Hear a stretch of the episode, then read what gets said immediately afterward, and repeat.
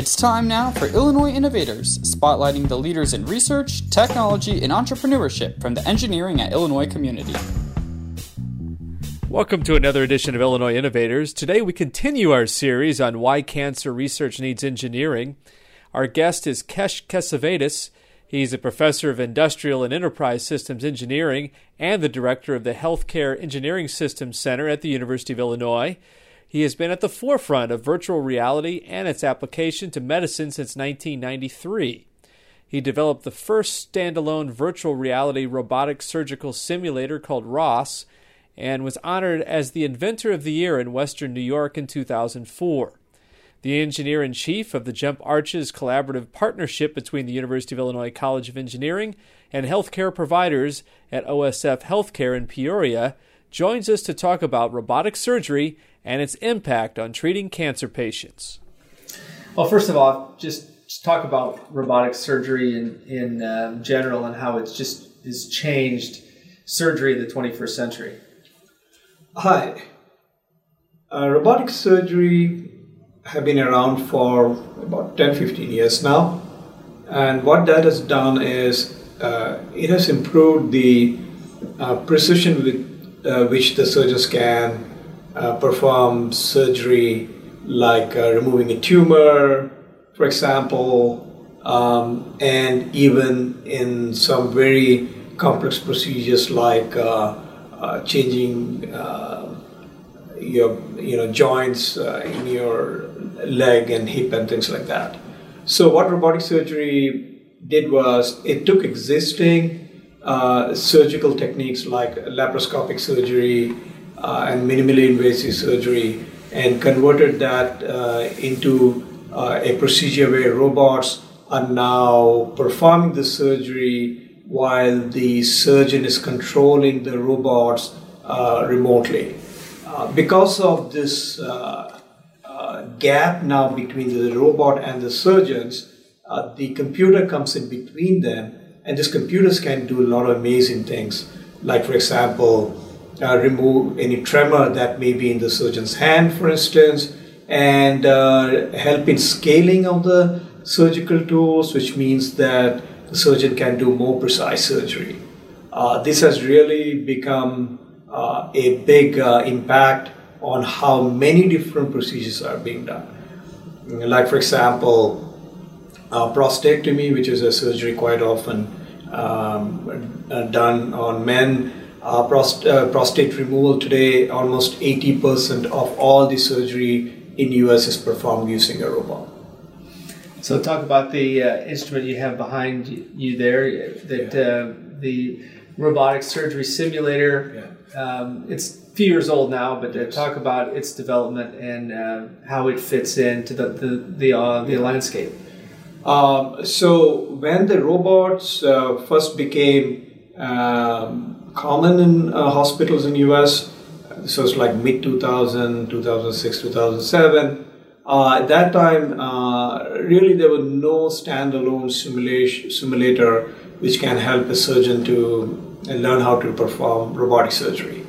And you can imagine, uh, robot uh, is a very complex uh, machinery, and somehow I often like to compare that with flying an aircraft. Uh, today, most of the pilots learn how to fly on a simulator. But at that time, most of the surgical training uh, on a robot was uh, done on uh, or, or, on a, an, a pig, for example, or on some plastic models, or more often uh, with actual practice on human beings. So we developed the first simulator of its kind in the world called ROSS, uh, and that simulator allows surgeons to learn basic skills on how to use the robot's input devices and even perform some uh, complex procedures like uh, tying a suture, tying a knot, uh, and so on and so forth.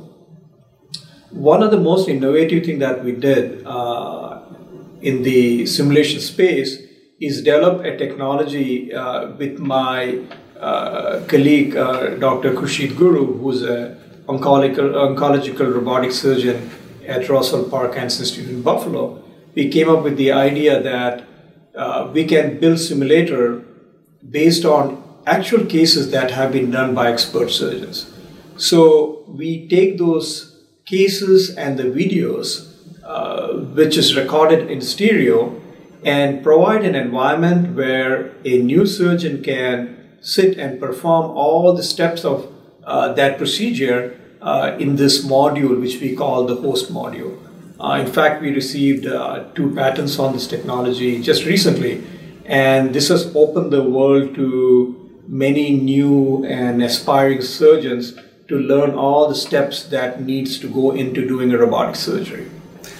Well, you uh, hinted a little bit about tumors and, of course, cancer, and this series is on uh, why cancer needs engineering. Just talk about uh, the precision which you can guarantee yeah. or all but guarantee mm-hmm. all the cancerous cells have been removed yeah. Uh, thanks to this type of surgery. So, uh, having technology interface between the surgeon uh, and the patient actually has opened to many new techniques which have improved the quality or I would say the outcome of uh, cancer surgery. Um, I can give you two or three examples. Let's start with robotic surgery itself. Uh, with the precision that robots can give you and the access that robots uh, uh, can have into going into the human body, we can now access different parts of the body to remove tumor without cutting open the patient. That's a huge improvement. Uh, in the olden days, uh, uh, a prostate surgery, you would cut open the patient, the patient would have three or four days of recovery time, maybe even more. Uh, with robotic surgery, they make small keyhole uh, and, and insert the surgical tools which means that this, uh, the patient can in fact go home the next day. Um, not just that, the surgeon can now see the tumors in a much more magnified uh, in stereo, which help them to uh, do the procedure much better than uh, performing uh, using open surgery. The second, um, the uh, technique which which I would call image-based surgery, have in fact also played a very important role in improving robotic surgery. It's just coming on board, but it has a huge potential. So, image based surgery is basically taking uh, images of the cancer site, sometimes done before the surgery, and using those information at the time when the surgery is being performed. So, by merging the image with the operative field of where the surgery is happening, you can now provide more information to the surgeon on the day when the surgery is happening. And that is actually very huge. Um, there are also uh, new techniques which is coming on using uh, fluorescent light, for example. Uh, you can have a fluorescent dye injected uh, in the site of the surgery, and using a fluorescent uh, light, you can light up tumors. That will show you the margin of tumor. So, in certain types of tumor surgery, uh, when the surgeon has to remove every piece of tumor tissue, uh, these uh, lights can glow and show you where the tumors are and help the surgeon to perform much more cleaner removal of the tumor. That's really becoming a big uh, uh, new way of doing surgery, which is uh, promising to be very, very beneficial to patients. Can you monetize the effectiveness? So it's Im- improves by a certain percentage or, or, yeah. that sort of thing? What um, I have seen is that um, these type of techniques are still somewhat early to give a very large statistical number to show that is one is better than the other. Um, what people are shown is that it is as good as the traditional technique, but the benefits are tremendous like I mentioned before, that the patient can go home the next day. Uh, the amount of blood loss. These things are so tremendous that even if the outcomes are not very different than open surgery, but the benefit to the patients is immeasurable. So, qualitatively, it has been shown that these robotic surgeries are better. Now, does this image based techniques uh, improve in the surgery? Uh, again, qualitative results show that yes, but I'm not sure that there is the uh, entire statistical information to show that uh, that these surgeries are better. Uh, but just knowing how the techniques work, I have no doubt that um, you can claim that some of these more new engineering-based techniques are better in in uh, identifying and helping surgeons to remove uh, tumors in a better way. So, give us an idea of things that you're working on over here, and um, where you see the future going in, terms of that. How how how will yeah. it be improved over the next few years? Uh, at our center here, we are working on several projects which are directly related to how engineering can impact cancer. Um, I will probably give you a couple of them. Um, one of them, uh, we are working on a, a, a robotic device using um, uh, molecular imaging. Uh, this is a, a, project that I'm working with Dr. Rohit Bhargava uh, from uh, bioengineering department, uh, who is also the director of the cancer center here. And we are working on a technique where uh, a robot can go and find cancerous cell while the surgery is happening. And this is a technique which can um, have a huge impact uh, in the future. We think that this will really revolutionize surgery. Uh, the reason is um, most of the time when biopsy is done today, uh, the tissue is removed using biopsy, and those tissues are later on checked to see if it is malignant tumor or benign tumor. Uh, what we are trying to do is use uh, combined robotics and molecular imaging to identify the tumor is cancerous uh, while the surgery is being performed which means there is no waiting time, and surgeon can uh, more precisely identify tumor sites. So this is the direction where we are going. We are trying to develop new kinds of robots to help doing that, new type of molecular imaging technique. So this merger of uh, again, you know, imaging and the robotics is really going to create new uh, ways of removing cancer, reducing the cycle time from the diagnosis to uh, procedure which is very traditional today. Uh, there are other techniques we are working on. Uh, we are uh, developing a, a, a, technology which will help surgeons to uh, touch and feel the tumor when the surgery happens in a better way uh, by imaging the tumor using some techniques which we are developing here. So when the surgery is happening, uh, what the robot is feeling on the patient, surgeon can uh, feel it remotely. So it gives back the sense of touch. That in an open surgery, the surgeons actually can feel it. With robotics, quite often those kind of feeling uh, does not exist today. We are trying to bring back the sense of touch. So these are two technologies that we are very excited about in our center. Give us an idea of the, kind of people you're collaborating with, yeah. and uh, there's several avenues that the, here at the University of Illinois that have, I think, have enhanced that. Um, but I'll let you start with the, the people yeah. that you've uh, are collaborating with, and then go into some of the centers here that I think um, are helping in terms of the collaboration here on campus and using this as, a, as an arm to collaborate with people elsewhere. Yes, um, uh, our center works with uh, quite a few different faculty members. Uh, I mentioned Dr. Rohit Bhargava. Um, his work in imaging uh, is leading to new ways of developing robotic surgery. Uh, that's a very good ongoing research we have. Um, Dr. Victor Gruev, who's a faculty in ECE, he's, he's developing very interesting technologies using imaging and using uh, augmented reality system that a surgeon can wear while looking at a patient while performing surgery, shows the tumor markup and things like that. Um, he's another person with whom we are collaborating and trying to merge these kind of technologies. Um, then uh, we, we also work with quite a few people who are working the robotics part of it, uh, like Dr. Uh, Professor Dušan Stipanović from ISE department, uh, he's a controls person. He's helping us develop a hardware in the loop simulator where we can uh, do simulation both using virtual reality and using a hardware mode.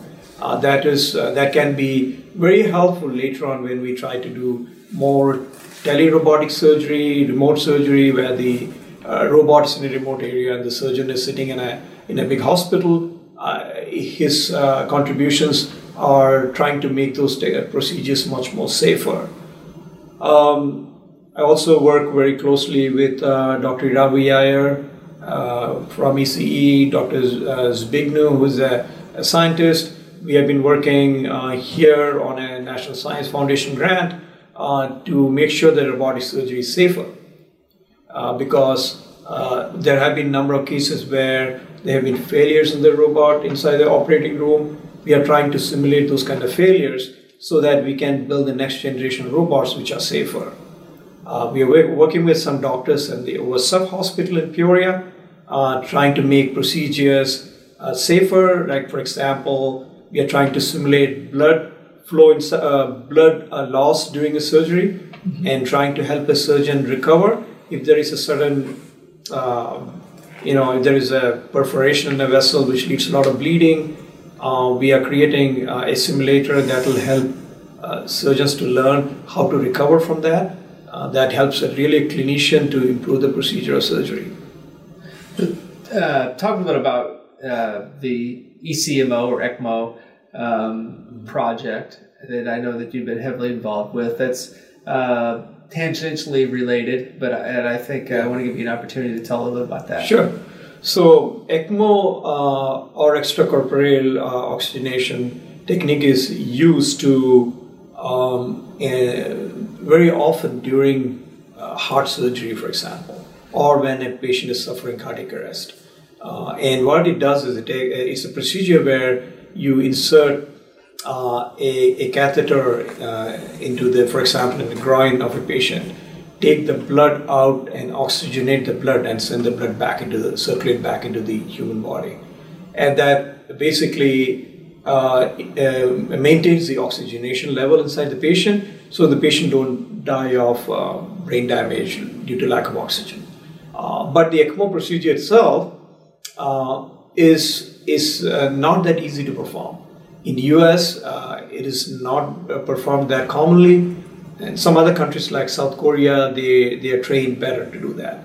So what we are trying to do here is build a simulator, which will teach, you know, like uh, anesthesiologists and uh, other surgeons who do this, vascular surgeons, for example, uh, give them an experience of how do you cannulate, how do you put a needle, how do you take the blood out, uh, and and look at the efficacy of performing this. Uh, this is kind of hard to do today because you have to find the right patient to learn it. So we are trying to make that in a simulated mode. Um, so that is our big project. So these are procedures. I correct me if I'm wrong. That are done. You don't necessarily anticipate that you're going to do them. You, they're yeah. almost done in an emergency type situation, which makes it hard to, to, to you know uh, to replicate those. Yeah. Most of the time, ECMO, like you rightly said, is performed because there is an emergency, right? So, for example, a, when a heart surgery is going on, uh, the patient uh, there is some artificial maybe pumping something and it's not performing what it's supposed to do, and they have to oxygenate the blood. Uh, cardiac arrest, it happens all of a sudden. Uh, in US, most of the time when a patient has a cardiac arrest, uh, the first step is uh, doing CPR. Um, uh, but in uh, Korea, they would actually put an ECMO on a cardiac arrest patient, and there have been some studies which shows that the survival rate on patients with ECMO is higher than uh, just performing CPR or putting an AED device. Uh, so if there are more, uh, you know, clinicians in the US who learn how who learn how to do ECMO, I think that it will definitely uh, help uh, the hospitals. also, from military perspective, you know, on a roadside, you know, where there's a bomb blast, places like that, you know, if more people know how to do ECMO, I think um, there could be better survival rate. So a couple questions that uh, that I get occasionally is it somewhat seems like science fiction that you can do a surgery from another city. Yeah. Um, talk about where we are, where we're headed. I mean, yeah. that's that's that's basic reality as uh, you know we will see those. Yeah. Um, so I would say that the engineering and the technology for remote surgery exists today. Uh, the robotic systems are capable of being used over the network. However, the FDA has not approved surgery like that. Uh, today, the surgeon sits in the same room next to the bed or the robot. Uh, but in principle, you could do the surgery over the internet, that is, over the network. Now, there are some challenges that uh, have not been fully overcome, and that's why FDA has not approved it. And I can give you a number of them. Uh, one is having a reliable network. Using the traditional network, as we all know, we have sometimes problems that the network doesn't work. What happens when the network fails during the surgery?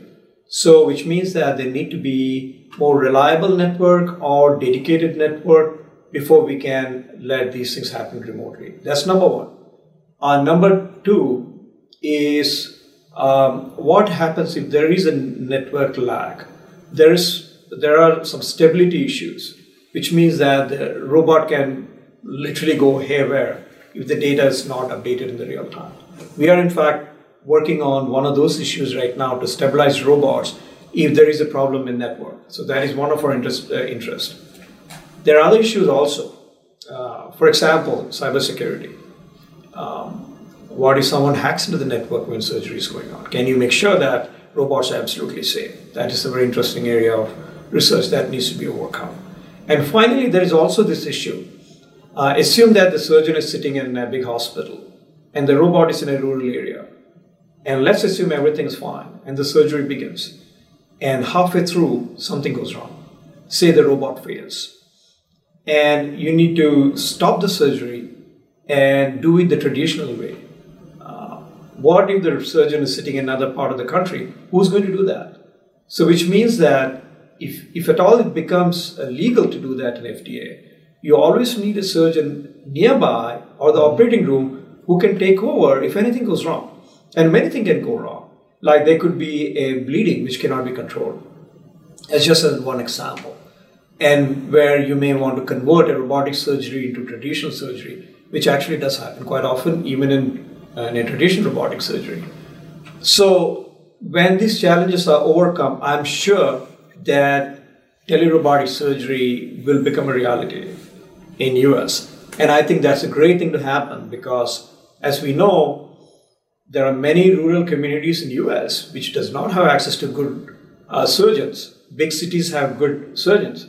So why not have a few surgeons sitting and controlling a bunch of robots with the help of uh, a staff remotely located? Mm-hmm. I think that's great. Uh, and that's why this technology was invented 20 years back.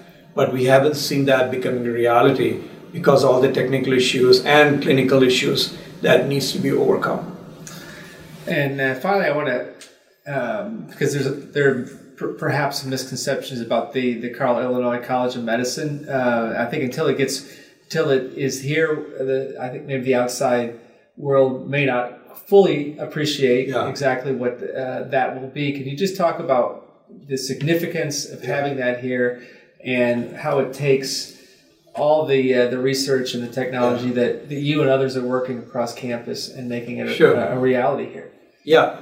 Um, so first and foremost, the Illinois College of uh, Medicine, engineering-based college of medicine, is happening. We have received the uh, preliminary accreditation as of last week, which means that the program is is ready and uh, and is starting. We are going to get our first batch of students. Now, the most exciting thing about our program is that we are going to infuse engineering into the curriculum. Okay, and which means that that the our students will understand a uh, lot more about healthcare than just treating patients. Uh, they will they would learn uh, how data plays an important role. They will know how to use data to make decisions. They will uh, understand better how technology play an important role in uh, in doing procedure. Uh, how do how do you merge genomics, robotics, uh, imaging based technologies and understand them at a level that most clinicians will not understand. So they will know how to apply those things. Uh, another way that we uh, plan to innovate is uh, by introducing um, projects in the course, uh, like a design project. Uh, that will give our, our students a unique way of learning medicine by merging some design ideas, uh, uh, some engineering ideas by designing uh, maybe a new um, solution, a new surgical tool, a new computer software. Uh, it could be anything. And this will be a part of their entire program, and uh, and it will end up by in the end by uh, having a real uh, senior design project or some design project, and uh, this will help uh, our students to apply engineering knowledge while they're also learning medicine, and so that is going to be huge. Uh, we will also try to teach them entrepreneurship and understand how we will take these technologies and translate them. So we are hoping that all of this combination of uh, you know learning engineering, simulation, design will create a completely new type of doctors. And uh, finally, as, re- as it relates to cancer, because that's kind of been our theme.